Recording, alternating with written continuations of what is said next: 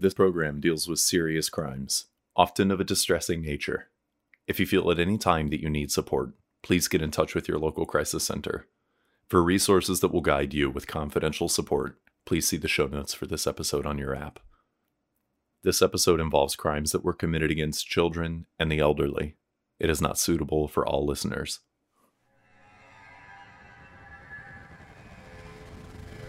Edward Philip Brinley was a former butcher who had lost his job due to his drinking habits. Since the loss of his job, he had taken up farm work for a Midwestern plot of land owned by Eugene Gifford, and the work was about as grueling as you'd expect for an early 20th century farm. On the evening of May 15, 1927, in Catawissa, Missouri, about 30 miles southwest of St. Louis, Missouri, Ed drove his Ford pickup truck to the home of Eugene and Bertha Gifford. He was drunk upon arriving at the homestead and had been complaining that he wasn't feeling well. He sat with Gene and Bertha for a few hours before making his departure from the eastern Missouri home, only to collapse on the concrete walkway outside of the house.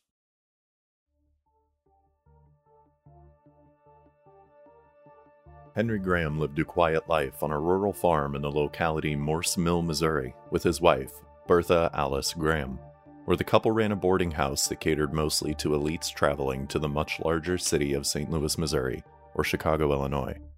Bertha was the ninth of ten children born to William Poindexter and Matilda Williams. On July 10, 1898, the couple welcomed their daughter, Lila Clara Graham. The three lived a seemingly idyllic life, giving care to those that stumbled into their home until they were ready to travel again. Standing at only 5 feet 2 inches tall, Bertha was said to be one of the most beautiful women in Missouri's Jefferson County, with dark hair, tan skin, and piercing blue eyes. The three lived in peace until 1905, when rumor struck that Henry was involved with another woman. And in 1906, a handsome man by the name of Eugene Boyery Gifford moved to Morse Mill. According to the tainted legacy of Bertha Gifford, a memoir by S.K. Murphy, Bertha Gifford's great granddaughter. Described in newspaper accounts as being a smooth shaven man of medium stature with a ready smile, Gene Gifford made his living by leasing out farms in Jefferson and Franklin counties. He kept good cows and had several teams of mules with which he worked on land growing corn and raising hogs. Despite the town's bone dry law that criminalized the possession of empty bottles or kegs that had contained liquor, Gene used his crops to brew his own moonshine. In 1926, brewing equipment was found on a farm that he was leasing, and he was found guilty of violating the bone dry law and was ordered to pay $500 in fines. Townsfolk began talking about the Graham couple, circulating that neither party was faithful. Bertha began spending time with Gene, who was 10 years her junior, caring little for what her neighbors had to say about her relationship with the newcomer. Soon thereafter, Henry fell ill with pneumonia and died. Around this time, Gene broke off his engagement with another woman, and Bertha was given Henry's life insurance money. She then used it as a dowry for her wedding with Gene in 1907, less than one year after her late husband's passing. The newlyweds, along with Lila, relocated to Catawissa, Missouri, where Bertha became well known as an extraordinary cook, who was also an exceptionally caring woman who would don a white dress and satchel to tend to her ailing neighbors. Bertha quickly earned a reputation as a tireless Good Samaritan and held herself ready to rush to any bedside table of any sick neighbor within 20 miles. Eagerly, on multiple occasions, she would jump out of bed in the middle of the night and either ride horse and buggy or drive to the scene of a sick Catawissa local, often arriving before a doctor. Though she was not a trained nurse, she was rallied as a competent volunteer that doctors knew well she understood symptoms and drugs and could keep temperature and nourishment of patients while waiting for doctors to arrive on the scene. Considering the times, medicine wasn't practiced as thoroughly as it is today, and few complained about having a helping hand while awaiting a medical professional, especially one such as Bertha Gifford. Upon arrival, she would often take charge of the household, ordering around the family and impressing them in many ways with her unprecedented knowledge of the medical field. Years passed with the family living happily in their home, with Bertha raising their young daughter, taking care of the home, and tending to sick townsfolk, earning her a reputation of a well to do nurse, while Gene worked as a farmer to earn the family's keep. Despite all the troubles of being a bedside nurse to an entire town in the early 20th century, and a mother, Bertha's greatest struggle was keeping the family home orderly, as a rat infestation in their red side barn was causing her trouble and forcing her to spend the family's hard earned money to buy rat poison from local drugstores.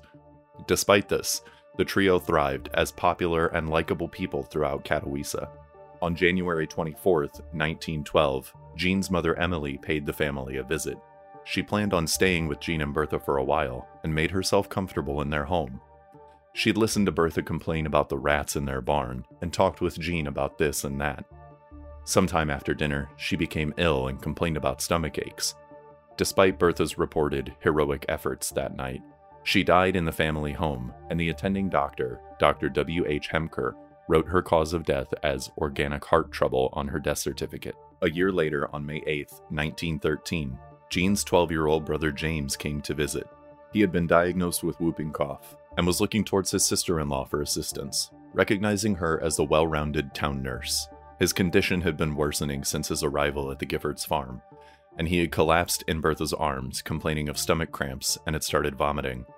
That same evening at 5:30 p.m., he died in the Giffords home. Not much is known about James, and there isn't much documentation on his life and death. A year later, on March 5th of 1914, Bertha and Gene welcomed their second child, named James Gifford, after Gene's deceased brother. In 1915, Bertha heard of a sick 15 month old baby by the name of Bernard who was diagnosed with pneumonia and was under the care of Dr. Hemker. She rushed to the scene to help care for the young boy, telling his mother to go about her chores. That night, he started to vomit and continued to do so until he died four days later.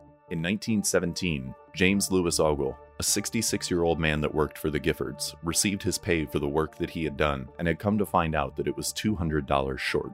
He talked a lot about the money and about how he was being shorted for the work that he was doing. The Giffords weren't worried about Ogle talking negatively about them, and on November 18th of that same year, he was diagnosed by Dr. Hemker with malaria. Dr. Hemker was treating James for the ailment, and he was sent to the Giffords' home to wait out his treatment. And a while after his diagnosis and treatment, he started to get better. His symptoms were subsiding slowly, but soon after his steady incline in health, he died. His cause of death was listed as complications relating to malaria or gastritis, assumed by Dr. Hemker. No autopsy was performed due to the circumstances surrounding James's health, and he was buried in Jefferson County, Missouri, with a service that was attended by the Giffords. In December of that same year, 1917, Sherman J. Pounds, the Giffords' older relative and neighbor, made a visit to their home. A drunkard, but an otherwise healthy man, he arrived late in the night, drunk and unable to make the rest of the journey home. Within hours of his arrival, he was pronounced dead.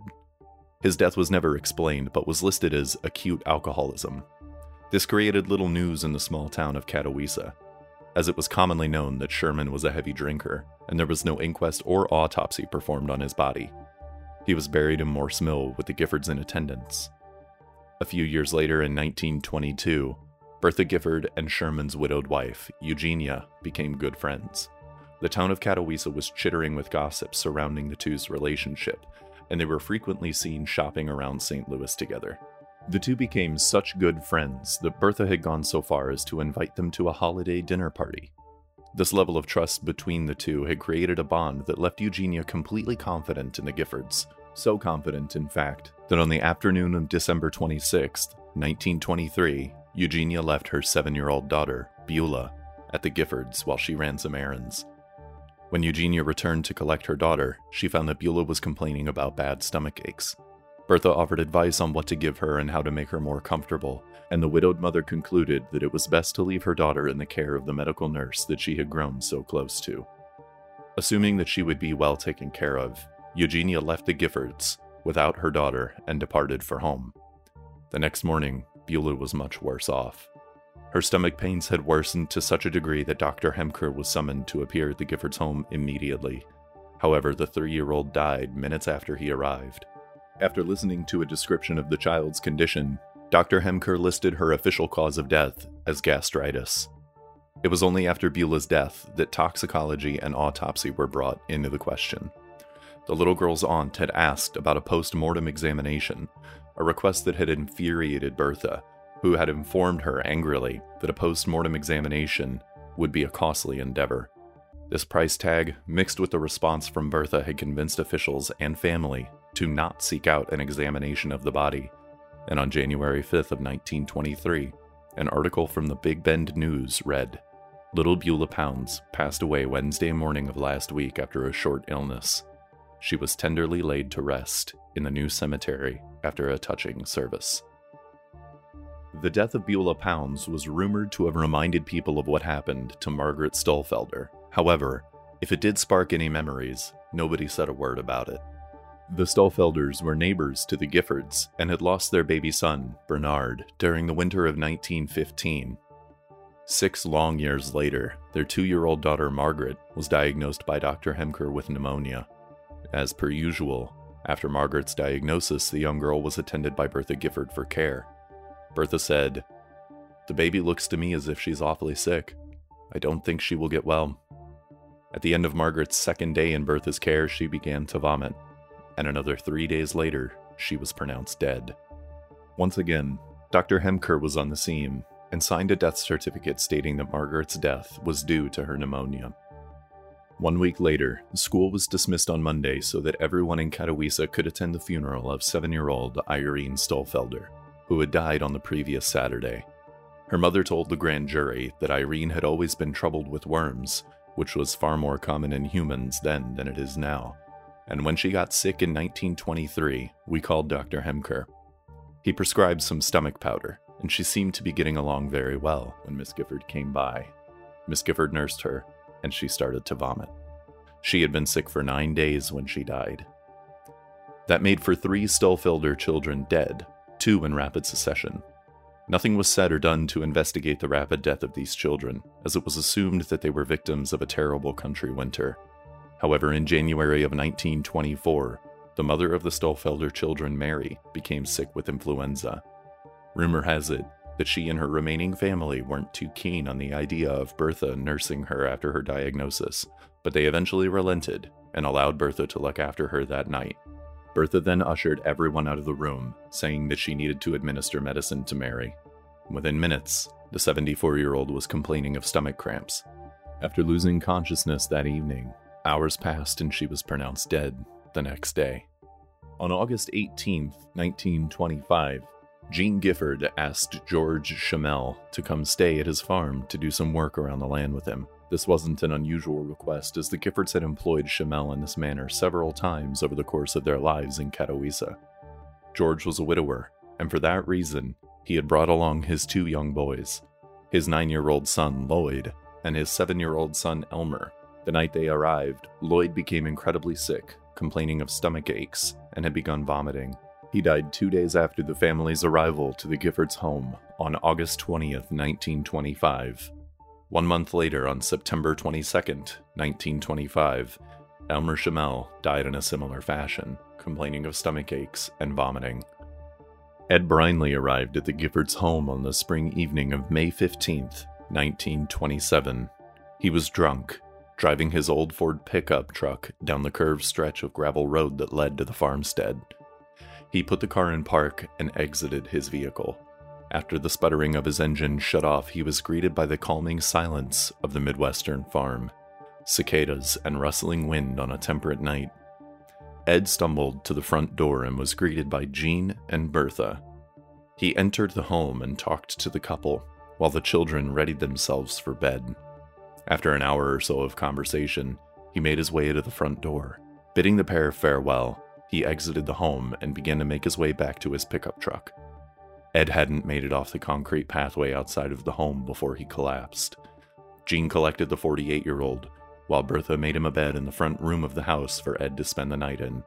The following morning, he continued to talk about how he wasn't feeling well, despite continuing to drink some of Gene's homebrewed moonshine. Edward's mother and Dr. William H. Hemker were called to the scene, and Edward was prescribed medication to help with his ailment. Later that afternoon, Edward Brinley, with his mother at his side, died in the Giffords' home. It wasn't until after Ed's death that gossip about the Giffords' home paved way for officials to step in. His widow, Ludelphia, didn't take the news of his death without a note of suspicion and asked the chief of police personally to investigate the matter. Compounding with this was the ever growing suspicion of Dr. Hemker. the town doctor began to notice the long standing trend of deaths that emanated from the Giffords' residence, and upon Ed's death, consulted a colleague from the town of Pacific, Missouri. After deliberation, the doctors couldn't conclude that Ed had been intentionally poisoned, and Dr. Hemker signed off on the death certificate, once again labeling the cause of death as gastritis. After penning his signature on the certificate, Dr. Hemker did nothing to investigate his suspicions. His 24 years of working as the town's doctor would have made requests for an inquest or an autopsy very easy for him, but upon being questioned about his lack of action, he claimed he never acted on his curiosity for fear of backlash from the Giffords and the community. From the book, The Tainted Legacy of Bertha Gifford, a memoir by S.K. Murphy, Dr. Hemker said, Suppose I was wrong. I didn't want to lay myself open. And it would appear as if his assumptions about the possible repercussions of demanding an investigation were correct. Ed's widow succeeded in bringing her late husband's death to the attention of prosecuting attorney Frank Jenny, and a grand jury met in secrecy to listen to testimony from several witnesses, including relatives from the Brinley, Schimmel, and Pounds family. Dr. Hemker also went before the jury to voice his suspicions, but only in the secrecy of this convention. The moment that the investigation was publicized, Bertha Gifford threatened libel suits against any person or press that testified against her, or reported on any hearing that defamed her. As it was characterized in the press, the investigative team was scared off, and the inquest was dropped. Despite this, townsfolk continued to talk and as they did, new witnesses came out of the dark. Afterwards, pressure grew on law enforcement, and eventually a second grand jury investigation began. This time, Frank Jenney produced incriminating evidence in the case against Bertha Gifford that showed a correlation between the deaths at her place of residence and the dates accompanying her signatures in the logbooks of two different drugstores for the purchase of arsenic. It was early in the morning on August 25th of 1928 as Police Chief Andrew McDonnell of Webster Groves, Missouri, headed to make his first arrest of the day. Anxiety swept over him as he drove ever closer to his destination, the farm of Gene and Bertha Gifford. The arrest, however, went smoothly. He took his 53 year old suspect into custody and she offered no resistance. Bertha seemed more confused than afraid or irate. Her passive reflection struck Officer Andrew McDonnell as unusual considering the circumstances under which she was being arrested. Historical accounts, however, differ when it comes to the detainment of Bertha Gifford. Some say that Officer Andrew McDonnell announced entirely that Bertha Gifford was under arrest for murder in the first degree, and others claim that he merely stated a desire to talk to her about her role in the deaths of Ed Brinley and the Schimmel children. In the book, The Tainted Legacy of Bertha Gifford, a memoir by S.K. Murphy, the author recounts her own investigation of Bertha Gifford's accusations, saying, One of my mother's most vivid childhood memories is that of her grandmother's arrest. It was a hot August day in the late morning hours. She and Jim, Bertha and Gene's son, and my mother's half uncle, were sitting outside in the shade of a large tree in the front yard. In the quiet of the heavy air, they watched a car coming slowly up the road, then were surprised when it pulled into the circular driveway. A man got out and asked for Mrs. Gifford. Jim went into the house and brought his mother to the door. Words were exchanged that my mother didn't hear, though she tried to eavesdrop, and then everyone moved into the house, including my mother, who followed her grandmother into her bedroom. She was always vain about her looks, Mama's told me many times. She didn't want to leave the house without powdering her face. Later newspaper accounts depict her as stopping to put on a hat, which she apparently did, but mom has said that Bertha's primary concern at the moment was making sure that her cheeks were rogued and her face looked presentable. After her arrest, Bertha made a written statement to Officer Andrew McDonnell. I, Bertha Gifford, wife of E. B. Gifford, now living near Eureka, Missouri, hereby state of my own free will, without threat or promise of immunity, that my husband and I lived in the Nicholson place near Catawissa about August 8, 1926, when George Schimmel brought his son Lloyd, eight or nine years old, and his son Elmer, about seven, to our house, where he and they made their home with us. Lloyd was sick at the time. Dr. Hemker waited on him and left some medicine for him. I put some arsenic in the medicine before I gave it to him, and Lloyd died on or about August 11th, 1926. About September 18, 1926, Elmer John Schimmel took sick. Dr. Hemker was called and left some medicine for him, and I put some arsenic in it, and Elmer John died about September 12th. About May 15, 1927, Edward Brinley, about 48 years old, drove up to our house in an old Ford. He was drunk. He came in, sat down for a little while, then got up and went out and fell down on the concrete walk.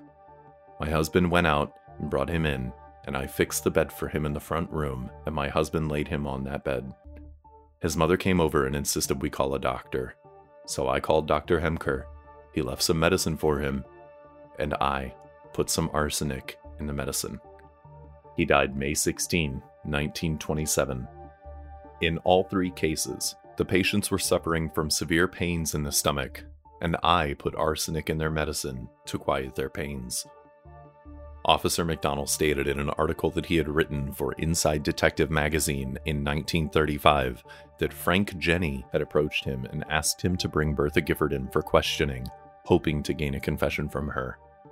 Even with the evidence he had found, Frank Jenny said himself that the case against Bertha was very weak because there was no motive for the murders. The only evidence that they had had on her at the time was her proximity to the deaths of the children and the logbooks from the drugstore showing arsenic purchases on dates that had correlated with the deaths of those that she was accused of murdering. Bertha had an explanation for buying the arsenic, however. She made claims that she had only purchased the arsenic to take care of the rat infestation in the family barn. The case against Bertha relied heavily on the idea that she was schizophrenic, it wasn't until after a grand jury investigation of the first five deaths that 12 more were uncovered to have occurred on the Gifford farmstead. Following the three day trial, she was found not guilty by reason of insanity and committed to Missouri State Hospital Number 4 psychiatric institution. She remained until her death in 1951. To this day, it remains questionable as to whether or not Bertha was intentionally killing the people that she had cared for, arsenic was commonly used as a treatment to many ailments in the early 20th century.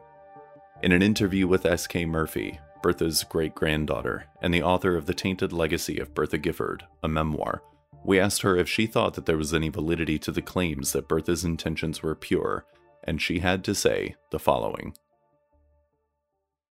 Please keep in mind that this is the unedited interview between myself and S.K. Murphy, any opinions or words reflected by each person are not the express opinions of the other, and everything is to be taken with a grain of salt due to the nature of the interview. This interview is not the expression of the Murder Mementos team. This is merely chatter amongst two people who want answers to questions that we may never receive. The only portions of this interview that have been edited are those that were cut for time.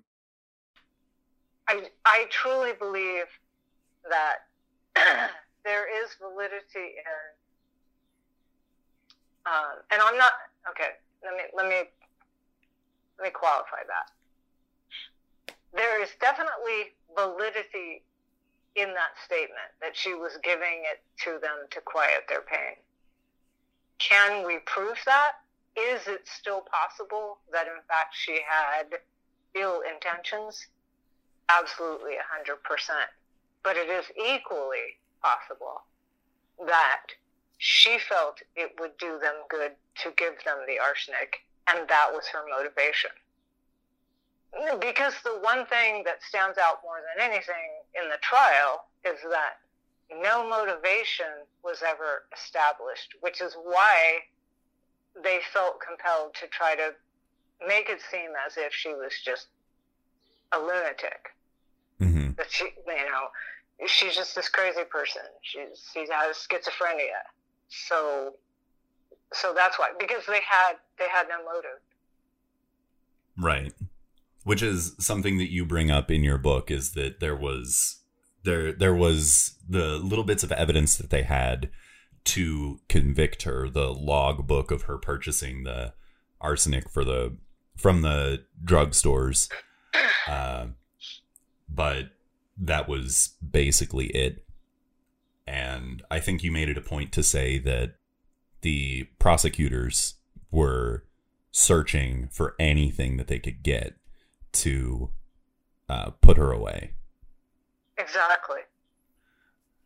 So because you know it becomes it becomes extremely complex when you try to take her case and sort of um, use an overlay Mhm. of court proceedings nowadays. Mhm. You know, um, motive has to be established, and they did have a grand jury hearing, and people did come forward, obviously, and say, "Well, she took care of my, you know, my grandaunt. My grandaunt died. She took care of our our little child Beulah, and Beulah died." Mhm. But those people were not presenting any evidence. yeah. All, all they were doing is making statements on the stand. And based on that, they decided they were going to try to go forward with prosecution. Right. But that would never happen in a court of law today. So it- that is one of the things that complicates this case, doesn't it? it, the fact that there have been you know so many advancements in not only medicine but also the way that we handle criminal cases that you know we're not looking at it with the same eyes that they were looking at it back in the day so it- exactly. it's easy And- to and- speculate and no no halfway intelligent person in today's world would go to their drugstore and purchase arsenic in order to consume it for their own purposes because Bertha took it herself. hmm So when yes, they they had they have her signature in the, in the pharmacist records, but was she purchasing that to give it to people she was caring for, or to take it herself, or really was she going to kill the rats in her barn? right which No, no one knows. given what you've said and i mean I, I i don't expect you know a fully you know fleshed out completely knowing answer for any of these because you know you weren't there and that's perfectly fine and i have a habit of over explaining myself so i apologize um No, that's all right. but uh that makes me wonder though given the fact that all of these people were dying under her care and there was excuse me there was one constant and that was that she was giving these people arsenic why is it that she wouldn't have stopped or thought that you know maybe something she was doing was causing this to happen Well, she had a third grade education. The, the standard of education of the average person you meet on the street is not third grade right in, in 2022. yeah The vast majority of the folks you meet are probably going to have a high school education. A handful won't. Um, but but if they don't, they probably left while they were in high school. yeah Um, so again, we're talking about rural Missouri in the early 1900s. hmm Um, Bertha attending a, literally a one-room schoolhouse. Um, so, and I would also say what we also don't know is the number of people that she cared for who did not die. Right. Because that would have never been reported.